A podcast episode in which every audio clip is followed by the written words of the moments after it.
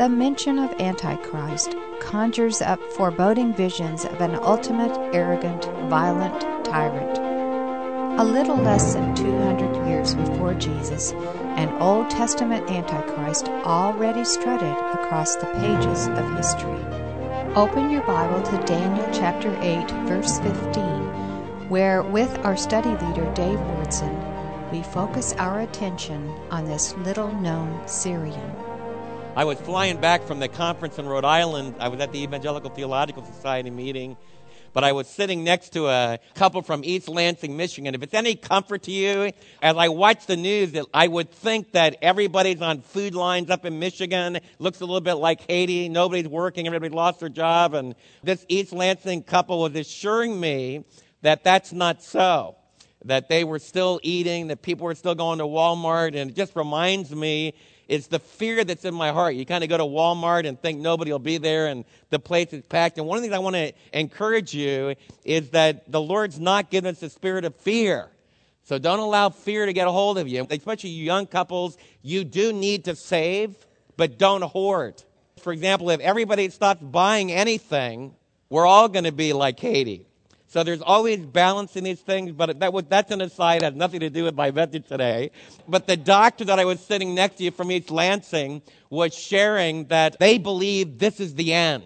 You know, they believe that Israel's going to attack Iran in the next weeks before President elect Obama takes over because the new administration won't let them fly over. And boy, he gave me a whole scenario. Man, he had, then there's going to be a war against the South and Egypt. And he had it all nailed down, which is all fine and good. In other words, he was taking his modern newspaper, laying it side by side, and he had a whole scenario. Uh, my whole life, I've been involved in movements that do that. In fact, uh, just mentioned 666. And man, you got a blockbuster, right? You know, just put those words. In other words, you mention Antichrist and you got an audience. In fact, I was thinking back on my own lifetime uh, when President Kennedy became the president. Then when he was wounded, and then he died right here in Dallas. And we've just been remembering that horrible time and, and how we need to pray for safety for all of our political officials. It really has gripped my heart with a burden to pray for those that are ruling over it, all the way down to our local governing officials, including our law enforcement officers like Charles that's right here today, that we cover all of those that are involved in protecting us and seeking to govern us to keep them safe. I remember when I was a kid, you know, because President Kennedy was wounded in the head. Revelation talks about Antichrist being wounded in the head. There was major teaching. He was going to rise again from the dead and he would be the Antichrist. Then I would sit down with somebody else and Khrushchev was the Antichrist. I only lived about 30 minutes from the United Nations. So when Khrushchev banged his shoe on the table and said, I will bury you, then I went to church and I heard messages on Khrushchev as the Antichrist. Then there's been several leaders of the United Nations. How many of you have ever had a conversation where someone says, man, this is the Antichrist? Probably all of you have. But do you realize that Antichrist has already come? Do you realize that there is an Antichrist? Not the ultimate Antichrist that's talked about in Daniel chapter 7, but what we want to do today, in fact, one of the things that's always good to do is that your heavenly Father loves you and he and he's writing an incredibly powerful story in history and he likes to like in any good story you give themes and then you give like introduction to the theme and then you develop it later. In the word of god as you go to the book of daniel there's an ultimate antichrist. And we're going to be talking a lot about him as we go especially when we get into chapter 11 but we're going to find out that there's an old testament antichrist and his name is Antiochus Epiphanes. If you're from a Jewish background, you celebrate Hanukkah about the same time that your Gentile or Goyim, you know, friends celebrate Christmas. And Hanukkah is about the celebration of the restoration that came when Antiochus the madman, that's what the Jews called him, Antiochus the maniac, he called himself Antiochus Epiphanes. Epiphanes means the manifest one, and he actually meant, I'm God manifested. And he's an intriguing figure and interesting it's strange to me because we talked a lot the last time we were together about a world class, powerful ruler named Alexander the Great. I actually spent more time on Alexander than Daniel ever would. If you turn to Daniel chapter 8, we find out that this great leader that dominated all of ancient history until Julius Caesar. In fact, he's still in, inspiring movies and books and all kinds of things. Alexander the Great is a really great, powerful ruler in all of history. Hardly anybody would give a footnote to Antiochus IV. He was a little ruler. But in God's inspired revelation, he's given a ton of space. And he is the Antichrist of the Old Testament. So, what are we going to learn from this? We're not just going to have a history lesson this morning, but we want to learn from the career of this Old Testament Antichrist about the heart of our God, the heart of our Heavenly Father, what really gets him upset. And what are the characteristics in a governmental leader that he really is going to judge? We also want to learn about his heart towards his Old Testament people, the Jewish people, which will give us wisdom as we relate to Jewish people today. We also want to ask ourselves about our own heart. You see, it's easy to point my finger and say, well, that's Antichrist. But when I look at Daniel chapter 8 and see some of the qualities of Antiochus Epiphanes, I find when I look inside that I can have some of those qualities and that I can have some of the arrogance and the deceitfulness that he has. And one of the things is for you as new covenant people who have the Holy Spirit living in your life to be really radically opposed to those antichrist qualities that flow out of our old nature, that beastly nature that's so destructive. We're also going to learn a lot about how a government can attack God's people. And we're going to learn what the Jews did about it in the Old Testament. And we also need to relate, well, what about us as New Testament believers? So let's look at it. In other words, in this passage, when this Syrian ruler attacks the Old Testament people, Judas Maccabees grabs a sword. In fact, he grabbed a pretty inferior sword, and then later he beat the Syrian army and he grabbed the general's sword and he used that to set his people free. And so it raises the question what about us? As born again believers.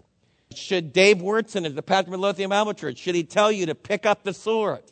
Just like they did about 165 years before Jesus. Those are powerful questions. You're going to have some friends that say, hey, we need to bring back the Old Testament law. We need to reinstitute a theocracy. And you need to think with me together this morning because those forces need to be carefully evaluated. And you need to think about what your Savior wants you to do. So turn to chapter 8 of Daniel. Let's pick it up with verse 9. Out of them came another horn, which started small. We've already had the story of, of, of Alexander the Great. Daniel now in his vision, out of the four divisions of Alexander the Great's empire, he sees another horn. Actually, it's coming out of the Seleucid Empire, which took control of Babylon and took control of, of what was the eastern part of Persia all the way to India. And then they fight repeatedly with the kingdom of Egypt, which is the Ptolemies. So you kind of have a map in your head. You know, you have Iraq this Antiochus is ruling over that area of what's now modern day Iraq, Iran, all the way across the Fertile Crescent to Syria, and then they fight over the land in between the land of Israel. It says that he grew, he started out small. Antiochus was actually a prisoner in Rome. The Romans were beginning to strut their stuff, and they would defeat one of the eastern rulers. And in order to maintain peace, they would take the son and they would take him to Rome, and that would keep his daddy in the eastern part of the empire relatively calm because he wouldn't rebel because then his son would get killed. Now, it wasn't such a bad life. You were raised with the, the Roman leaders' sons, the senators' sons, and you got trained and had really good education. So don't feel too badly. And Rome was the New York City or the LA of the ancient world, or the London or the Paris, or whichever city you want to pick out. So Antiochus was raised there as a young boy. When Seleucid was killed in the eastern part of the empire, and Antiochus might have something to do with that, he, he released and there was an exchange. He was now a young man and he got to go home, and another ruler's son replaced him in Rome. And Antiochus was actually ruling with a little baby. It started out as a little baby who was the rightful heir of the throne. He let him grow a little bit and then he murdered him. So that's the idea that the little horn wasn't supposed to be the ruler. One of the things you need to get through your head as you look at the stages of history, there really are bad people who will murder little kids to get what they want. That's reality.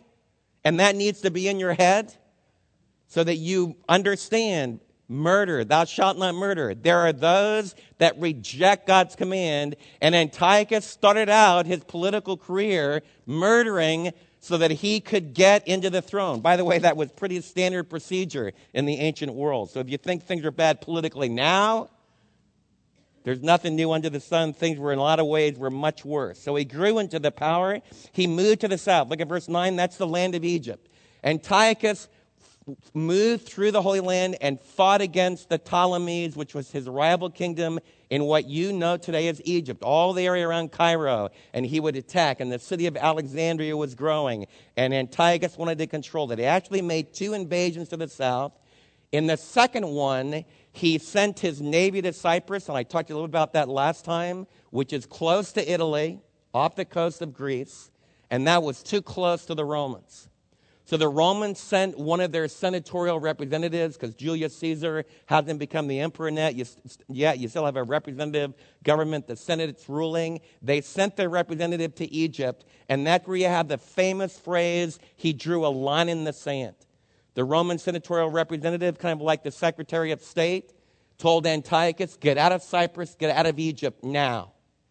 And Antiochus was arrogant, and he said, let me talk about it with my officials and the Roman Secretary of State said he took his sword, or took his staff really, drew a circle around Antiochus, and said, You decide before you step out of that circle.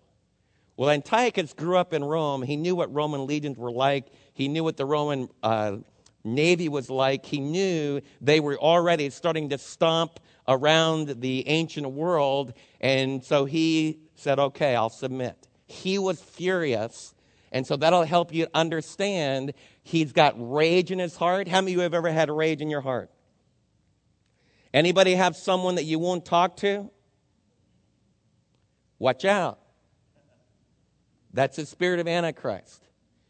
You're, you get angry when you're blocked, when you don't get your way. Antiochus didn't get his way. The Romans were too strong for him. They blocked his plans. They blocked his dreams. When he stepped out of that circle, submitted to Rome, he came up to the north. And it tells us, look what happens. It says that he came toward the beautiful land. From Daniel's perspective, he's seeing a vision. What land do you think is beautiful in the Bible? Everybody tell me, which land is beautiful in the Bible? Not Texas. Okay? In fact, I've been in Israel several times and, and I want to debate with the Lord, but you know, I don't debate with the Lord. I think the Adirondacks, where I grew up, are a lot prettier than Israel, okay? But the Lord says, no, David, it's my land. So, and he's the ultimate aesthetic one. And uh, no, really, if you're from California, Israel's a lot like California. Desert in the south, beautiful mountains in the north, and it is an incredibly variegated land.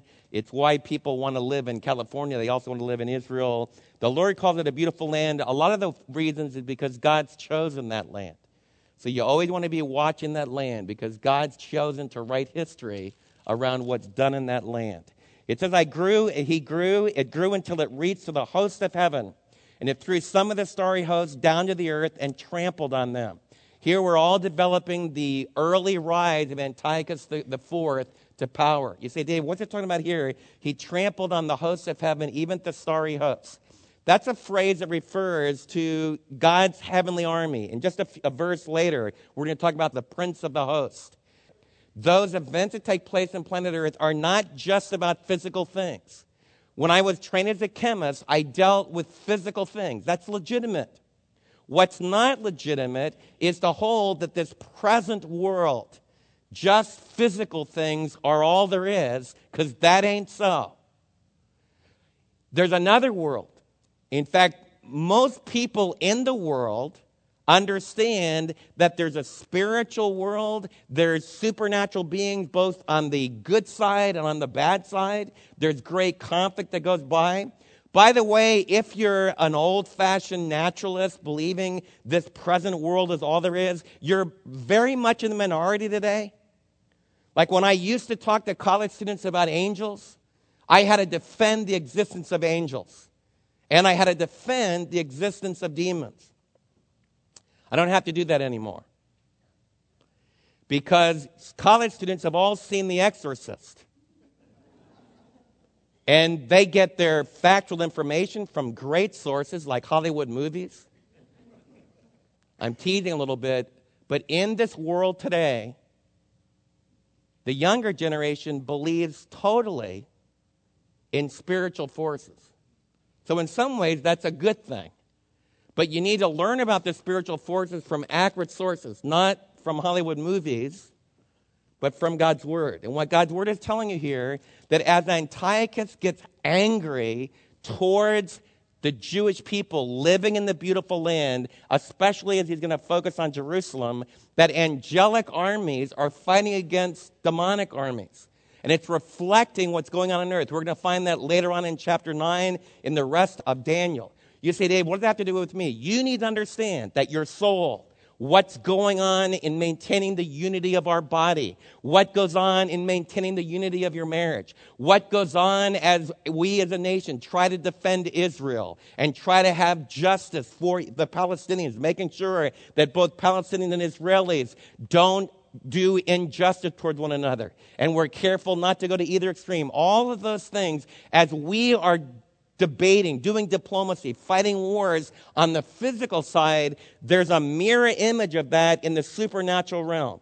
What I'm saying with you is your life is much more complicated than just the physical things that you experience on earth. You need to realize you're dealing with supernatural forces.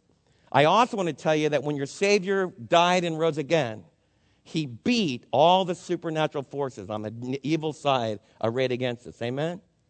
So you need to rest in Him. You need to trust Him. But I want you to know that there's very real conflicts going on between the heavenly armies and the satanic armies. And we know who wins, but that doesn't mean that the war, when Antiochus Epiphanes is strutting against the Jewish people in the Old Testament, it was horrible. It was devastating. They were tough times. We think we're living in a tough time because Walmart doesn't have quite as many things on their shelf as they used to, although I think they have a lot of stuff on the shelf.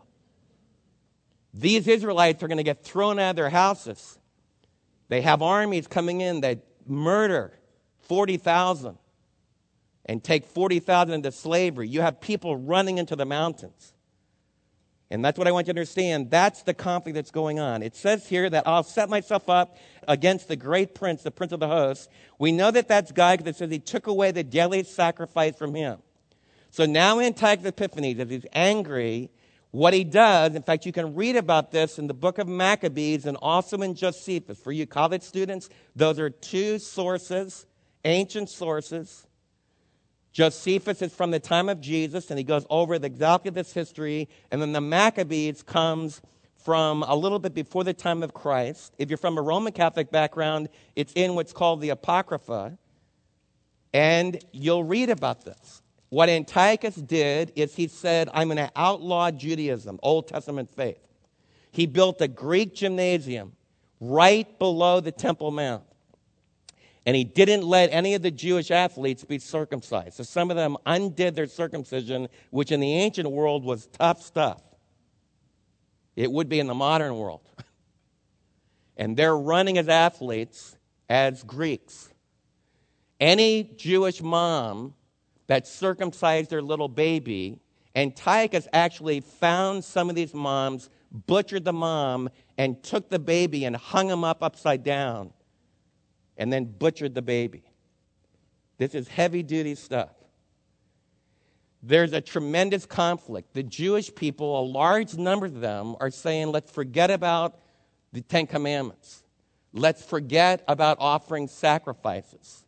What Antiochus does when it says that he, he, he stopped, he took away the daily sacrifices from the Lord God, If you're from a Jewish background, the book of Exodus tells you that the priest in Jerusalem would offer a sacrifice in the morning, was called the morning sacrifice. He offered another sacrifice in the evening called the evening sacrifice. And you would sanctify your day. The priest would be causing you to remember God's going to ultimately send the ultimate sacrifice. Until that day, we put our sins under this commemorative, representative animal sacrifice. It caused them to have tender hearts towards God. The sacrifice in the temple in Jerusalem was the epitome of their faith. It was the center of their faith as it looked forward to the sacrifice that God promised would set them free. In other words, you as a believer, when you we partake communion, and we break bread and we remember our Lord and we remember that John the Baptist said, Behold the Lamb of God that takes away the sin of the world, we're reminded of Jesus, the ultimate sacrifice. And so I, I want to put that in that context. In the Old Testament, in 168 BC, when Antiochus cut off the Old Testament sacrifice, the Jewish people that were committed to the true worship of God, that was the ultimate sacrilege. It was the ultimate cursing of their God. He went further. Not only stopped the sacrifice, it said, it said, but he also, we know in history, that he put a, a, a statue of Zeus, the Greek highest god in the Greek pantheon. It's possible that the, the statue he put in looked a lot like Antiochus because he called himself Epiphanes, the manifest one and then he offered pigs on the altar. So, my friends that I was raised with in New Jersey, when I talk to them about this, they get really hot because this is the, it's, it's the exact opposite. It is, a, it is a terrible cursing. It is stomping on the true worship of the Lord. And you need to feel that a little bit to understand what Daniel was predicting. Hundreds of years before Antiochus Epiphanes did this. So he stopped the daily sacrifice. He, he enters the place of the sanctuary. It was brought low. The way that it was brought low is because he went in there and set up this Greek statue. Because of the rebellion, and this is not only the rebellion of what Antiochus is doing, but a lot of Jewish people joined in the, the, the Greek side. They said, let's forget about the Old Testament law. Let's go ahead and live this new life. And so there's tremendous conflict going on in Israel. Throughout the land, you can read further, Antiochus set up altars all over the land of Israel, and they're offering pigs all over the land. And thousands and thousands of Jews are just going along with that. They've stopped circumcising their kids, they've stopped reading the Old Testament law, they've stopped being Jews. And that's Antiochus' point. His point is I'm going to eliminate the Jewish people from the earth. I'm going to destroy all that they've given, all that we're studying the book of Daniel. They want to get rid of all that. So the state has lined itself up to destroy the Old Testament faith. That's what's going on. Because the rebellion of the hosts of the saints and the daily sacrifices were given over to it, it prospered this horn. Antiochus prospered in everything he did, and truth was thrown to the ground. I want you to see that phrase, and truth was thrown to the ground because truth is being thrown to the ground in our own day. Now, in Antiochus today, what it meant for truth to be thrown to the ground is the Old Testament law that said you offer sacrifices. They have to be sheep. They cannot be pigs in any manner of means. You got to follow the Old Testament law. There's also laws like the Ten Commandments thou shalt not steal. Thou shalt not murder. I've already told you how Antiochus threw that law to the ground and murdered the, the person that should have been on the throne. He is a man that lives by lies. He lives by violence. He lives by throwing truth to the ground. He would send his soldiers out. Whenever they found a copy of the Torah, they would cut it up and burn it. So they're trying to systematically remove the Old Testament revelation of God that's in written form, which shows you that it's already present and recognized as sacred scripture. And Antiochus is sending his soldiers out and they're destroying it. What I want to really build into your own heart, you families, especially dads, dads, listen to me. You don't have an Antiochus that's going out and cutting up the Bible. You don't have an Antiochus that says you can't come to church today. But you live in a society that is throwing truth to the ground. Your kids are hearing constantly truth is my truth. You have your truth, and I have my truth. Your kids breathe. It is very arrogant to hold that Jesus is the only way to heaven. Because that denies what a Hindu says, it denies what an Islamic person says, and the idea is that you have your truth and it's truth for me, and I have truth for me. You have truth for you, and you have truth for me. So I went to my banker the other day, and I told them that my truth was that they should give me $30,000 out of your account that you had saved up, went way beyond your emergency fund, because that was truth for me. The truth for me is that we should all share now, and Mary and I have some really special needs, and I think that the bank should have an ethic where they take money out of your account and put it in my account. Amen? There's not one of you in this room that would put money in a bank that holds that it's okay to steal. But the national news, if we want to change the rules about marriage, what a marriage really is, it's arrogant and I'm intolerant to hold that you can't do. If you want to have two wives or two husbands, if you want to marry the same wife, wife, and call one of them a husband, it's all okay. And your kids are breathing that. And as moms and dads, I want you to understand truth all through the ages is thrown to the ground. Specifically, this is where we find truth. It's not an evil thing, and I use the illustration of the bank. It's not really an evil thing, thou shalt not steal. That means that it's okay for you to have your house, and we shouldn't live in communal housing. Like I was in Poland under the communist era, it doesn't work very well because they denied, they stole. It was national policy that everything was stolen from the people. That's wrong. You have a right to have your house. You have a right to have your car. You have a right to work hard and then to be able to feed your family from what you do. You know where all that comes from? It all comes from the Ten Commandments. Thou shalt not steal. So it's a terrible thing when truth is thrown to the ground. What happened in this chapter? Antiochus in 168 cuts off the sacrifice, throws truth to the ground. All this is going on in 164, as the chapter develops, it, it, tells you this is what's going on, and it says that the little horn is this Antiochus Epiphanes. And then it tells us that God's going to allow this for three years. You have the sacrifices will stop. It gives you a full figure from a Seventh day Adventist. It's not years because that's where the Seventh day Adventists got that the Lord was going to come in the late 1800s, and it didn't happen. Only they, then they spiritualized it. If you look in this passage, it says that the daily sacrifices will be cut off. And then it tells you the time period, how many sacrifices are going to cut off. If you add together the 2,300, that's one in the morning, one at night, divided in half, and then divided by 360, which is the length of the year, the days in a year in the ancient world, according to Israelite thinking you end up with 3.2 years, which is exactly the time period, or very close. We don't know the history quite well enough.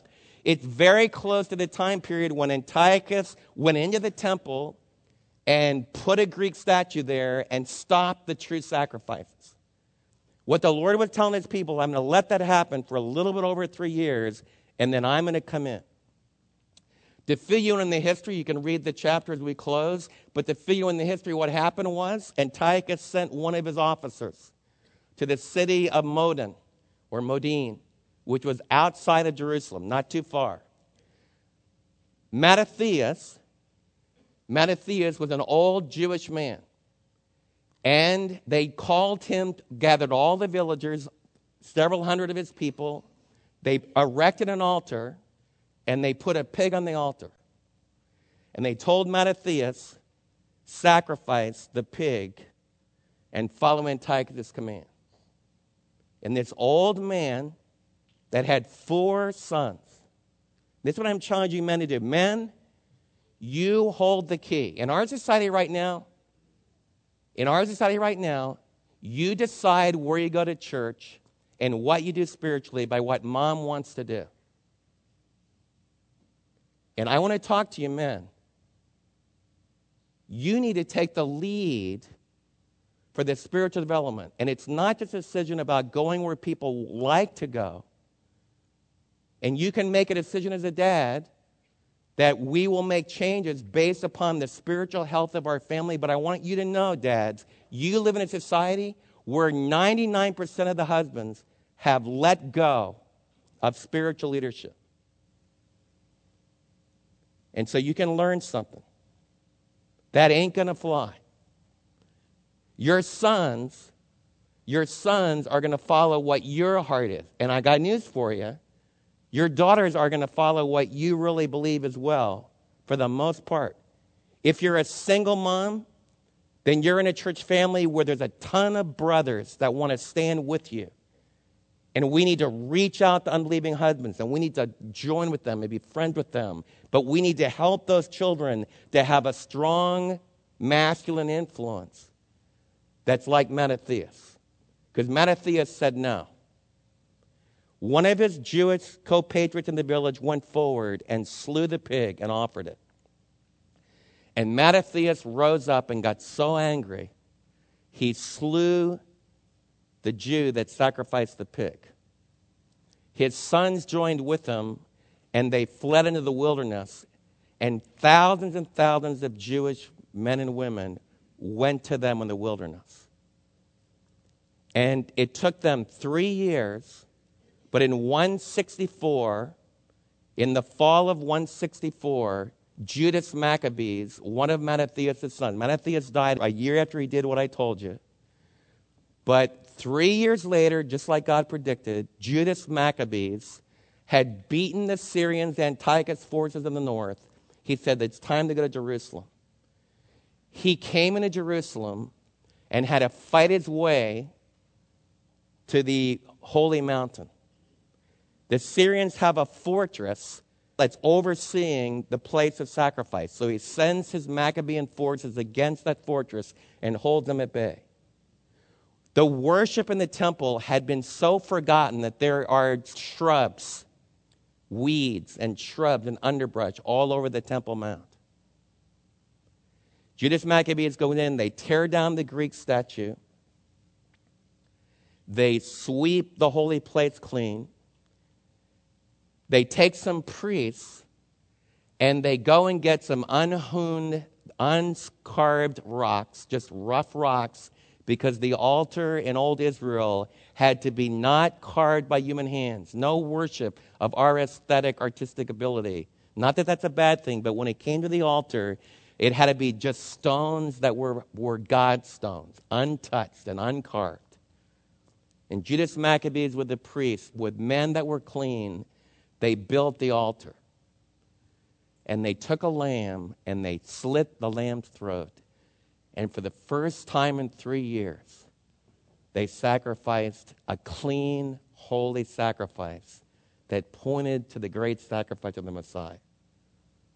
And it's one of the great moments. That's Hanukkah. That's what Hanukkah's about.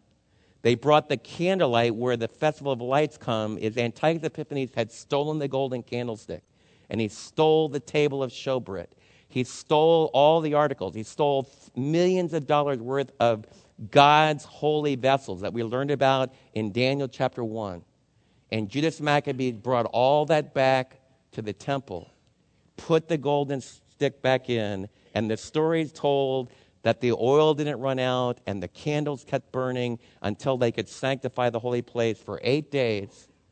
And that's the story of Hanukkah. What it means for us is I'm not challenging you as men that mount a rebellion against the state. I want you to learn something. I just got back from Providence, Rhode Island. You know where Providence, Rhode Island is? How many of you are from a Baptist background? Okay. As good Baptists, I'm going to teach you about your heritage. The Congregationalists, which are the Puritans, are in Massachusetts, just a little bit north of Providence, Rhode Island. Roger Williams started reading this book, and he started believing that we should dunk people. Not just sprinkle them when they're little, but you should dunk people after they've made a, a legitimate adult. Not that they needed to be 21, but they needed to be a child who could make a decision for themselves. Anybody ever heard that theology? That's pretty much what we teach, okay?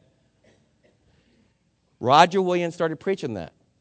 The Congregationalists in Massachusetts didn't like that. They came to the New World to worship God freely. But in the Massachusetts colony, worshiping God freely meant you worship God the way that the Puritans worship God. So in the dead of winter, they sent Roger Williams into the wilderness. Some Native Americans in Rhode Island, it wasn't Rhode Island then, you understand, they took Roger Williams in in the dead of an east winter. It was 20 degrees the last three days. The, and this isn't even winter yet. They took Roger Williams in, and he, in Providence, a lot of my friends walked down the street. The very first Baptist church in the United States is in Providence. Now, I want you to understand this. Roger Williams is the one that said there needs to be a divide between the state and the church. And what it means is, is that the United States was set up so that you could worship freely. And the government wouldn't tell you how to worship. It was not saying that we don't have moral influence on the state. It doesn't say that we don't have a prophetic voice. But as we close, I want you to be really careful. Don't confuse the church and the state. Don't intermingle them. The United States is just a temporal government that will last so long. It's responsible for justice and for the welfare of the people. And like Daniel, you need to be involved in it. You need to vote. You need to, a lot of you are involved as government officials. You need to be involved in that. The Lord has called you to do that. We're the church, though. Now, the Maccabees under old Israel were the people of Israel, they were a nation. They were a people. And in the Old Testament, when King David was attacked by the Philistines, they took up the sword. But when Jesus founded his new powerful group, he said, I'm going to create the kingdom inside of people. And when Jesus was given the chance to take up the sword, he said no. And I want all of you to hear this. As a church, we need to stand for truth. We need to raise our kids in truth. We need to honor God's word. We need to turn away from lies and deceit like Antiochus Epiphanes lived for. We need to be sure that we build our own church family and our own individual families on the commitment to what those sacrifices meant. But we don't follow Judas Maccabeus and Mattathias when they took the sword and butchered people, not or, they, or you know attacked them and slaughtered them, and had holy war against Antiochus. You understand me? That's a difference. In other words, it's perfectly legitimate for the United States or any other sovereign nation to defend themselves, and you can be part of that. But don't make it holy war. And in our own culture right now, there's a lot of confusion about what a church is and what a government is. And I could use the passage today to challenge you. Our culture is become Antiochus following, and we become secularized. So go and fight against your friends. And some of you have friends that are involved in churches that sound like that. I'm telling you no telling you no. You're part of following Jesus. Jesus has called us to turn the other cheek. Jesus has called us to influence people spiritually. Jesus has called us to not force all of our friends to read the Bible. Jesus has called us not to force our people to have to believe like us. You say, why is that so? Because there's no way any of you can be forced to really believe in Jesus because it has to happen of your own free will. Are you tracking with me, everybody? This is really important. So, what do I learn from this chapter?